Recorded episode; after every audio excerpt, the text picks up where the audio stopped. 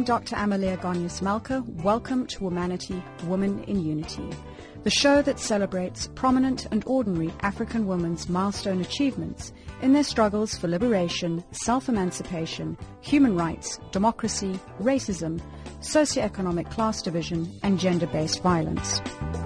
Joining us in studio today is Ms. Usha Dwarka-Canabady who is Mauritius's Secretary of Foreign Affairs. She has held numerous postings in the Ministry of Foreign Affairs, including serving as High Commissioner of Mauritius in India. Welcome to the show. Thank you very much, Doctor. You've recently attended the 37th SADC Summit, which was themed Partnering with the Private Sector in Developing Industry and Regional Value Chains. Industrial development is obviously a core focus of SADC's development integration agenda, all for driving sustainable economic growth to create employment and naturally reduce poverty. Can you share with us some of the highlights from the event and if it fulfilled your expectations? I think it was a great event in that it brought together a number of people to reflect on, on themes of common concern to SADC. Perhaps the central message I take away is the eradication of poverty. I think Minister Maite made it very clear that people talk about alleviation of poverty. In fact, we should be talking about eradication of poverty. And this brought me back to what Indira Gandhi had started at her time, Garibi Hatao, remove poverty. So it's not a new phenomenon. It's simply that now the phenomenon of removing poverty or alleviating poverty is beginning to be seen not from one perspective only, from the government perspective. Now, the central focal point is government working with the private sector to eradicate poverty and working with civil society as well to do that. And if I'm not mistaken, eradication of poverty also forms part of the Sustainable Development Goals. It does form part of the Sustainable Development Goals. I think it does form part of basic human rights that we uh, perhaps have overlooked uh, unwillingly all these years. And what I think is important now is the identification of what poverty means in different societies. Of course, there's one universal norm that at least the person has got to be able to have a decent meal, shelter, and you know sufficient um, access to education as well.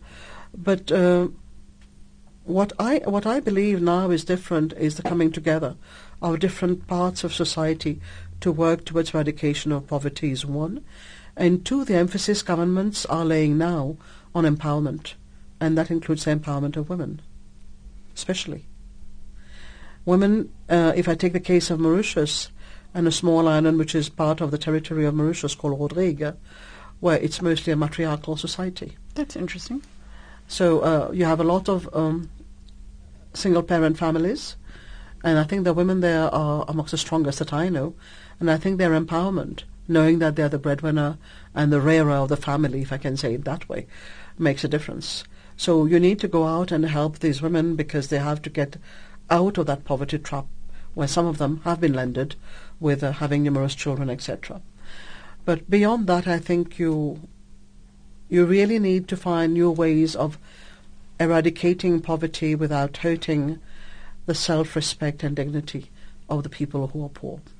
And there's several programs which come into play, but I always think that when you are doing things with dignity, when you are doing things from yourself and you are being not a hand out but a hand up, you've got greater benefit. And one of the areas that I find quite frustrating is from a financial inclusion perspective, that women often have limited access to finance. And I think the reality is the only way that you can come out of a poor economic situation is by having access to finance. Having access to finance is certainly important, and we take the example of the Grameen Bank in Bangladesh, which was started, and well, many, much of the microcredit went to women entrepreneurs, who actually, which actually helped them to grow. But I mean, for you to have access to finance, it presupposes that you already have collaterals, that you already are the owner of something that will earn that finance, which women in many countries are not. Exactly, particularly land. Particularly land. But also beyond land, I mean, even tangible things. Uh, you either have to have a qualification, you have to have kind of some kind of stable employment, something that is a collateral even in theoretical terms for finance. Mm. Now, if you're not in employment and you want to create something yourself, what guarantees do you have to offer to anyone to get that finance? So I think Mauritius certainly has been uh, laying a lot of emphasis on credit for entrepreneurs, and especially women entrepreneurs. And our current Minister for Enterprise, I must say, has laid a lot of emphasis on uh, the role and the support that, give, that could be given to an entrepreneur. Now, what we did to help him was to organize a sort of AGOA workshop. AGOA is the Africa Growth and Opportunity Act that allows us to export towards the United States. And we thought we need to do one thing. The big companies export to the US because they meet all the norms. The small entrepreneur cannot meet all the norms. The women especially, uh, they have more difficulty because being entrepreneur also means being a housewife at the same time and handling both uh, office and home. So what we thought was let's bring in some experts from overseas. The US Embassy helped us, so we brought in experts. And then we said to them, okay, now we'll look at your products. Many of the products will never get to that market, so we'll leave them aside and we can deal with them differently. But some of the products were sufficiently good to get to that market. You needed just to upgrade a little bit.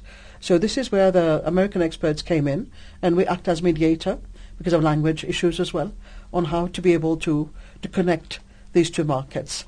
And then I suggested to them, you know what we need to do? We need to create a website for these women, uh, assisted by professionals uh, who can give immediate answers in English and in commercial terms. The women know how to create the product. They don't know how to commercialize their product. They don't know how to answer the questions about whether it meets uh, 80% needs, or it was an eco product, or whatever it is.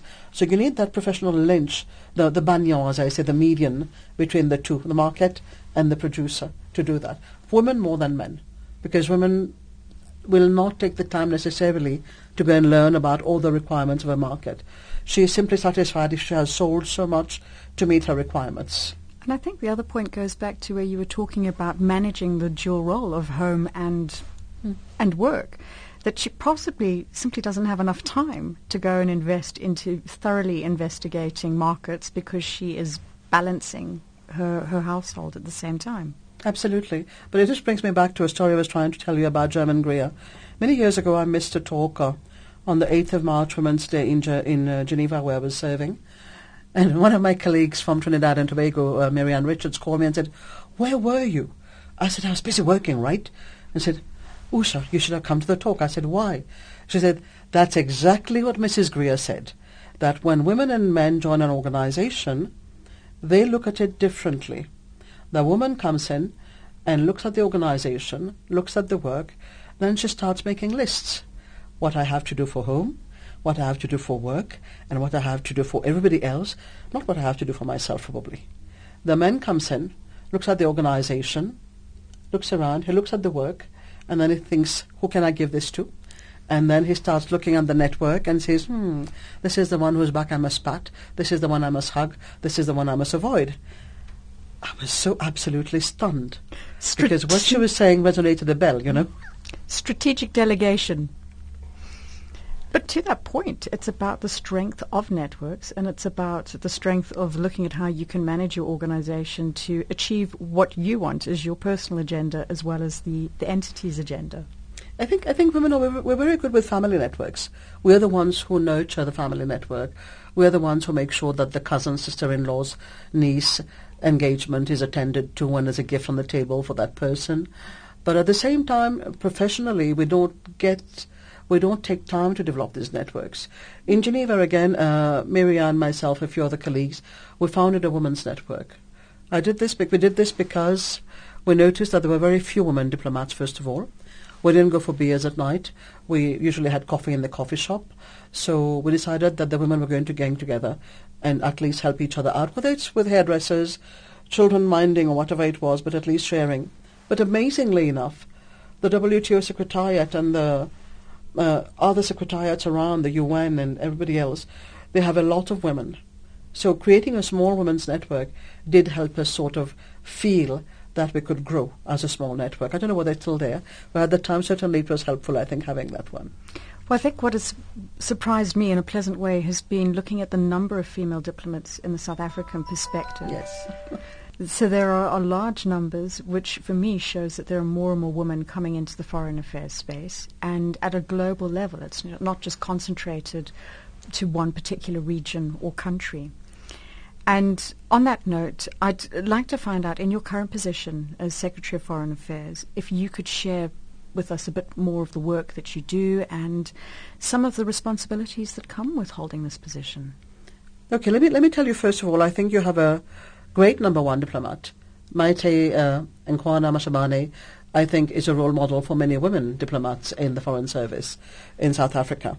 And the few women uh, I have met from the South African delegation have always been very strong women, and I think they, they get inspired. So I think you'll find that there are more women in Africa and Asia in the diplomatic service than you will necessarily find in the Western world as much surprising this can be. I mean, in trade, certainly I have seen this to be the case. As I told you, very often I've been the only woman in the hall, so I'm used to it. But then as time goes by, I find an increasing feminization of government services across the world. And uh, the emergence of women diplomats to me is a natural part of this. You know, it will happen in Mauritius right now. I don't have as many as I would have liked to. It's about one third, but I think we're growing there.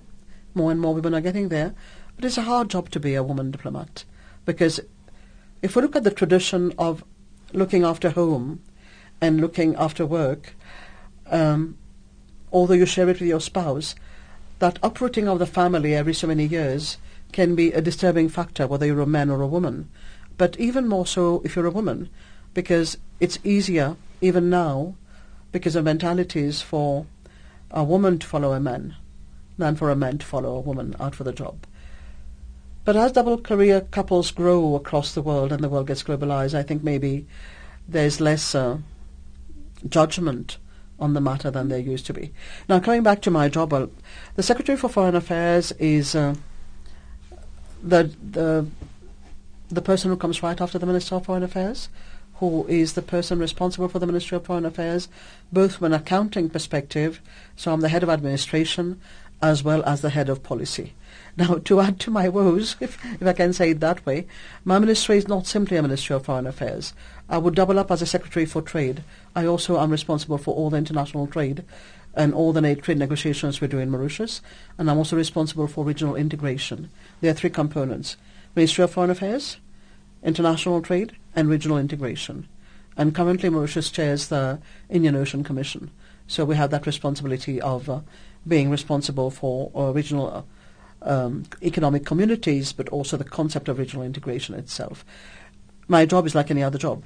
You direct foreign policy, you direct trade policy, you decide what other movements you're going to be making for regional integration, you look after anything concerning the lack of a car in whatever mission there is and the broken window pane in wherever happens as well. But I'm supported by mm. administrative staff to do that. It's an exciting portfolio, I'd say. Not too exciting when you have to worry about uh, about about uh, staff uh, staff's personal woes, but it's an exciting portfolio in the sense that foreign policy and international trade going together with regional integration is just the dynamics that you need to make things happen. I mean, you can you can mm-hmm. see.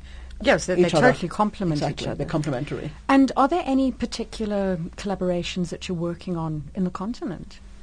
Absolutely. I mean, the continent right now, the focus is on the CFTA, Continental Free Trade Area the free trade area itself. We're talking about trade negotiations. Um, are there special collaborations? The diplomatic services or trade don't di- directly collaborate. What what we do is we we work together on a number of issues. I'll just give you one example. Uh, we'll be uh, making an intervention at the summit, SADC summit this uh, week, is to point out two things.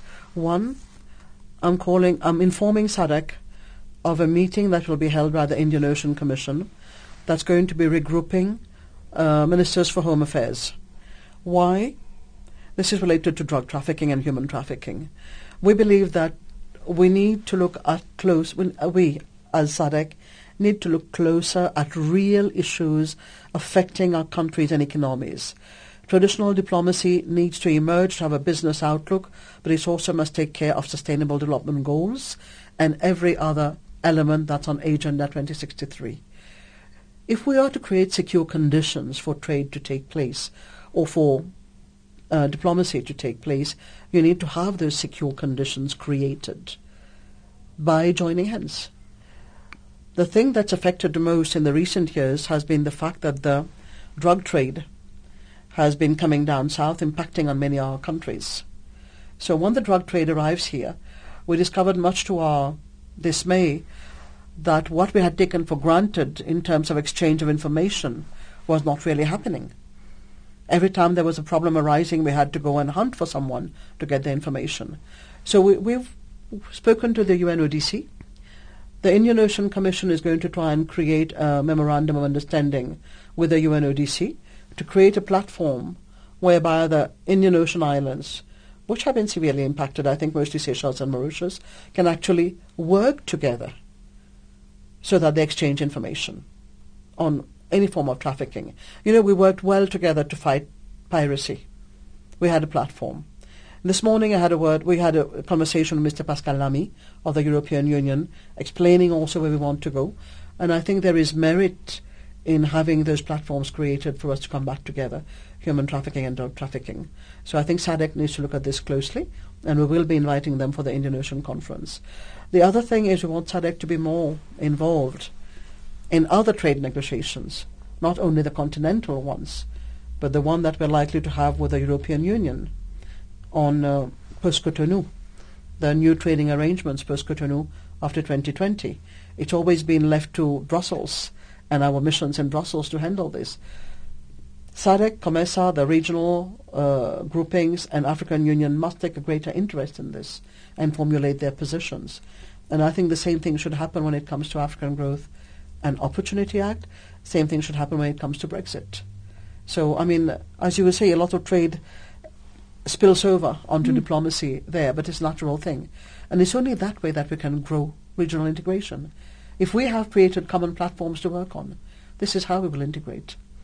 And in that commonality, it's also about taking responsibility because I think in the past Africa was a victim to letting things go by and being a little subservient to what was happening. But this sounds like we've got greater active participation and contribution into our affairs and affairs of the world. Well, you know, 50 years after colonization went away. You know, either we grow up or we don't grow up. Mauritius will be celebrating 50 years of independence next year. So, I mean, we need in Africa to start worrying about our own things. Uh, again, I, I, come back to your minister, who she mentioned yesterday that Africa is 30 times uh, bigger than India. How come they take more interest on the other side than with us?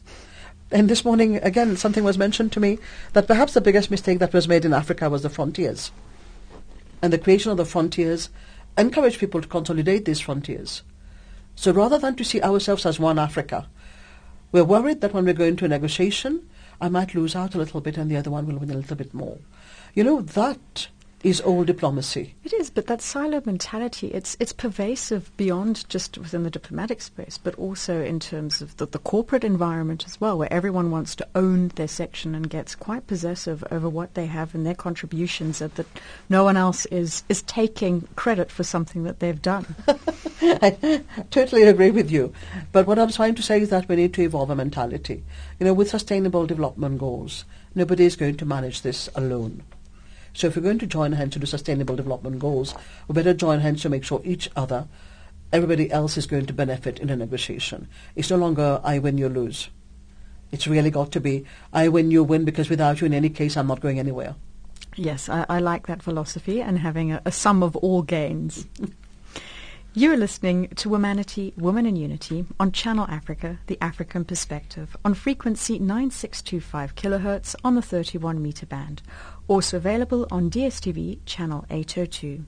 Today we're talking to Ms. Usha Dwarka-Canabady, who is the Secretary of Foreign Affairs for Mauritius. We would love to receive your comments on Twitter at Womanity Talk. One of the things that Womanity, Women in Unity uh, deals with is gender, and that's clearly one of the, the main guises of the program. And gender equality is, is a particularly important issue. And firstly, I'd like to ask you, what is the state of gender equality in Mauritius? I would think that Mauritius is quite good, you know, in terms of gender equality.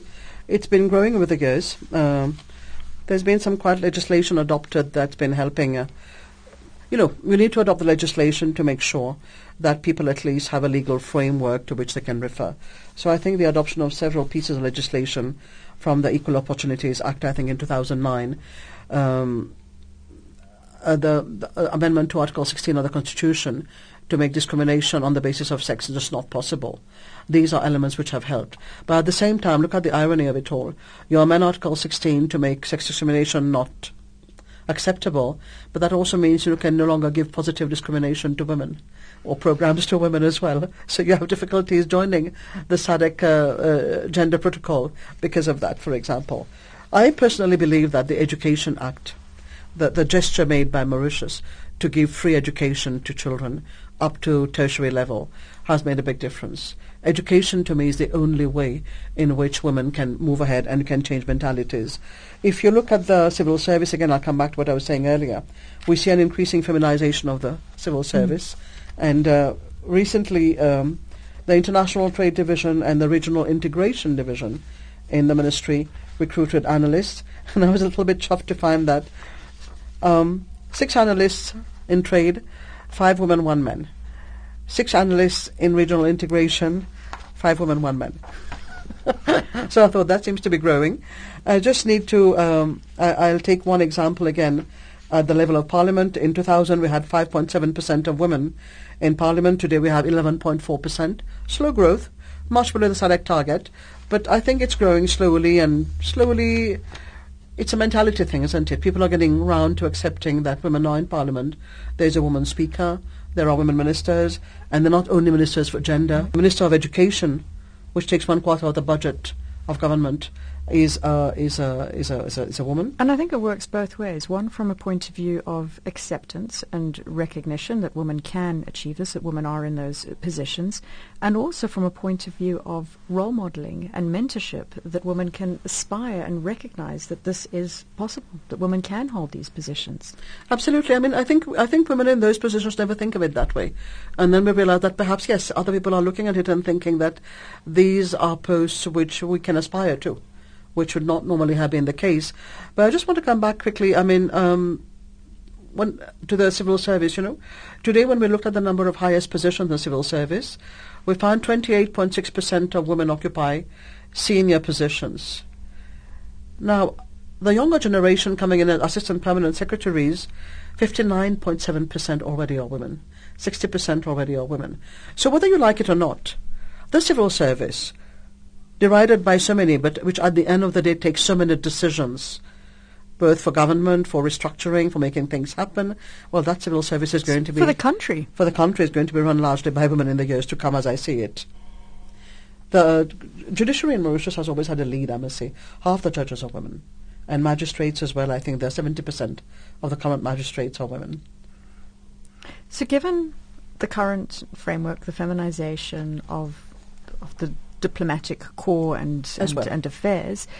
And education was one of the areas that you highlighted, and I know that you have a particular interest in education. When I looked at your CV, you spent yes. a long time in the ministry. In your opinion, which areas do you think we need to build on to improve and benefit for women in the future? I'm not sure I can give an answer to which areas we need to focus on to improve on. I think we need to do two things. One is formal education. One, the time the child goes to kindergarten, let's make sure they have role models. Let's make sure that the men and women are seen as equal. I don't see why we don't have more male kindergarten teachers. We only have female kindergarten teachers. It starts there. Or you could have both, raising the children together, you know. Second thing is that mentalities will grow when it comes to home. Media. Recently I read an article which was saying like uh, the arrival of more women in the civil service had not made much difference. I've never known this person to say the presence of men in the civil service should have made a difference. I'm just telling you mentality because the mentality is more pervasive than we think. And the media is not sufficiently um, screened to that extent in shaping mentalities and ways of thinking. So I think we need to have that education outside, which is perhaps even more important for the older minds and for the younger minds within the formalized educational system itself. But beyond that, we need to find some ways of doing positive discrimination to help women be present. I'm, I'm against a quota system for politics, for example, or for anything for women. Why is that? But because I don't feel that we should be in on the basis of quota. I think maybe it's a question of ego. I'm feeling like, what the hell? I'm good enough to be there. Why should I need a quota to be there, right? But then I say to myself in my mind now, when I look back, you don't have the problem if you're good and you're at the top. You have the problem when people start looking at the middle management. If there is a woman who is less good than her colleagues, if a man is less good than her colleagues, they will not say men. If a woman is less good than her colleagues, they will say woman. They Yes. suddenly um, find a sex to that less weak. And it's a whole package. It's a whole package. I, I, I, I hadn't noticed this until recently when I had somebody saying, well, we shouldn't be posting women there. And I said, well, you have to let them decide whether they want to go there or not. You know, you can't decide for them. But that mentality, I'm not sure we can eradicate it so easily. But by forcing the quotas there, by ensuring that presence for the next 10 years, 15 years, it might just be that it becomes a mm-hmm. natural thing. See, sometimes I look at it as a ticket to the game. So Yeah. if you've got a quota system there, for me it's about being able to get women to that point. And I look at it as something which would change over time. Because obviously we believe in a meritocracy. I mean, I think anyone who wants to be in a position, you want to feel that you earned that role and you deserve to be there. But if you have all of the qualifications and the criteria of, of being there, but because you are a woman, you're denied access. That's where I see the quota system as a, as a I shift. agree. I think quotas uh, over over a limited period of time until we get where we need to get. Now, we've got to accept things. I mean, there are never going to be more women drivers, lorry drivers, than men lorry drivers. There might never be more um, men models and women models, or whatever you want, you know. But again, uh, we've just got to accept it. And it really doesn't matter whether we have 50-50, whether it's 40-60, 30-70, as long as the route to get there is not discriminatory towards the gender part. Exactly, that that opportunity is, is always there. You mentioned earlier the emphasis on formal education, and uh, I'm certainly an advocate of education. But I'd like you to share with us some of your views of education, particularly in the hands of women as a tool to change not only their lives, but also the next generation's lives for the better. women. So we are our own, our own worst enemies sometimes. But I mean, if we've been brought up in a system that says that the woman must be nice and nurturing and uh, mustn't be spoken about, what do you expect that person to inculcate to her son or her daughter? The same values. And those same values means that this is entrenched in you for generations to come. You raise a son and that son will live 70 years or 80 years. So for the next 80 years you created that mentality. Vicious circle. Yes, and the second, the person who comes after you, your daughter, will carry a little bit of that mentality as well forward. So the nurturing part, the informal part, needs real shaking up. I think people have values that are entrenched in us, and we have to live with those values, but at the same time we need to see the rationale as well, that many of these values did not have a good rationale behind it, and we need to be able to shake that up. You cannot do it simply through a formal system of education. You need to move that a little bit. And this is why to make kindergarten children, kindergarten need to have both male and female teachers. Why aren't we having more men there? And I read, I recall, I think, sort of uh, children between the ages of four to six, that's sort of their most formative years. So that's when they're seeing these role models and, and identities. But just to tell you, my basic training was in psychology. What I wanted to do was to write the curriculum of children, school curriculum. I wanted to decide what children had to study. And uh, so I've done a lot of teacher training for youngsters as well, for the for the teachers of kindergarten as well. And I'd realized then that we have, a, even in what we're putting in their minds, is a bias. If it was up to me, I would open a kindergarten, I'd bring an old washing machine and put it there and open it and say, guys, let's look how this is working, right? Open up the minds, let them think, let them stop thinking about gender. Let all the men and women clam, clamber over the washing machine and go find out what it's made up of. I discover together so you call. don't have to discover separately. Staying with the gender agenda, building female leadership capacity, I think, is incredibly important for the future of women to the continent. And I'm impressed that Mauritius has a female president. And I want to find out more of your opinion of female leadership in Africa and if you think more countries are ready for a woman president. I think so. Yes, we, we I think it's wonderful. Mauritius has a great female president. She's a she's a, a person uh, the young people and the young women I'm sure uh, look up to, and uh, she's not an executive president, but she's a, she's a, the head of state. Um, we have a woman speaker who occupies a very prominent position. That's higher than ministers. We have women ministers.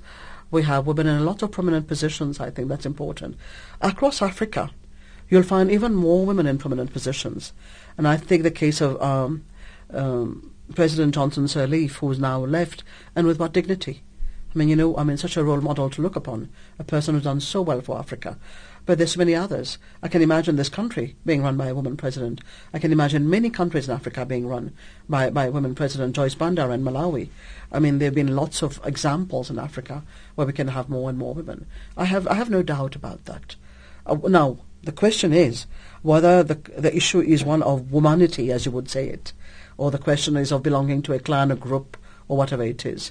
In Mauritius, I think um, Mrs. Gurib-Fakim was on the basis of her merits. She's a scientist. She's done a lot of work. Uh, proposed the appointment to, to the role of presidency. But in other cases where you have to fight elections to become president, you need to belong to political groups, right? Of course. So is it only the gender issue or is it the grouping issue that also counts, for example? But to me, Africa can be a leader in this. I have no doubt whatsoever. I'm really glad to hear that. One of the questions which I ask all my guests on this program who've made significant contributions to their respective fields is about some of the factors to their success. So some people speak about hard work, perseverance. Can you share with us some of the factors that you think have contributed to making you the person you are today? That's a difficult question. I think certainly the, you know, you always think of yourself that am I a person anybody looks at as being a success? Right? You want to, if that is the case now, am I supposed to find what made me actually become that? And then you go back and look, well, I think family is the most important, right? And in family, I think certainly my grandmother was a widow, a foreigner, and a widow at the age of 32 in a small island. So, I mean, you have to survive. She was the owner. Um, my grandmother would have been over 100 today had she been alive, so you imagine the times. My father, who financed the university education of my mother, even after she was married and had three children, and he paid for her to go and study, when he himself was not a university graduate. That demands some kind of courage. And progressive thinking. And progressive thinking. My mother, who herself, I think, came back and decided she was not going to give in to all these rituals and rites and all this. You know, she was a very strong-headed person had a hands-on approach to things. In fact, today I'm talking to you, and it's exactly one year since she passed away. And I'm very much very sorry I'm not home, but I think I've had a great mother. She was very courageous. She was very brave, and I think she braved all the taboos to get a university education to bring back and to do what she had to do. Then my uncle and auntie, my mum's brother and sister, my other aunties who've been in politics who've done wonderful things. I mean, we have strong women and strong men in the family, so I think you get it from there. But also, I think at work, when you start off work, when I walked into the Ministry of Foreign Affairs, the first question that was raised to me, somebody who was walking said, "What will you do when you're married?" I hadn't even thought about it at that time. And I didn't realize maybe it was a good thing I didn't realize the consequences of, of what this job was going to bring t- for me. And I said, well, we'll cross the bridge when we come to it. And I just brushed him aside. Now, years later, when my husband and I had to take decisions, life was f- very complex, but somehow we managed it. But I've had a good husband, somebody who's had his own political career, who's uh, known what life is about, and who's had no ego issues about our being having to be about my going to do a job running the show as we say, and he's doing other things. The only thing he's refused to do for me is lay my table or that kind of thing. And it's funny, I'm away from Mauritius and they, just before I left, one of the banks called me and said, you know, you used a sentence in our meeting the other day. Can we use that? We like that. We want to put it on our invitation card. I said, what was the sentence? Well, apparently, I'd, well, which I did actually, I told them, our biggest problem as women in the banking system is that we do not have wives. We only have husbands. Now, we want that wife to look after our financial problems and to run the bank for us and also to run the home for us, you know. So I was saying that when women come to a bank, they're looking for a soulmate. That personal banker that you have, for a man, it's a person who will guide the financial transaction. For the woman, it's a sub-sister was going to say, by the way, you know, I've seen how your money is, and I think you could make an investment there.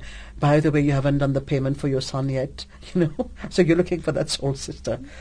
So strong people are the people in our professional and personal surroundings who've always made us feel that there are no barriers there. You just do what you have to do and get on with it. I think that's a lovely perspective, looking at the influence of people and support. Now, lastly, as we close out the show today, it is the last program in Women's Month in South Africa. So we'd appreciate it if you could share a few words of inspiration which you'd like to convey to young women across the continent. I'm one of you. Like you, we'll work together to make this place better. There will always be obstacles in the way, and I think there will always be high mountains, and there'll be moments which are difficult. And I think what needs to keep us going is to look right and left, to remember that out in Asia there, there was an Indira Gandhi out in Asia, there's been an Aung San Suu Kyi. Out in Africa, you've had Mrs. Sirleaf. You've had Maite Mashabane. You've had Mrs. Zuma. You've had very strong women. Don't be derided or thwarted by what newspapers have to say or people have to say. Look at the person. Look at these people who have achieved. Show me how many women you can show in Europe and, and Americas who have been as successful. In Africa as in Asia, I think we have woman power because we have known how to handle more than our share. So I think together we will do it together. We'll move. Thank you. Thank you for that message of unity. It's been a wonderful pleasure having you on our show today. Really appreciate it. Thank you.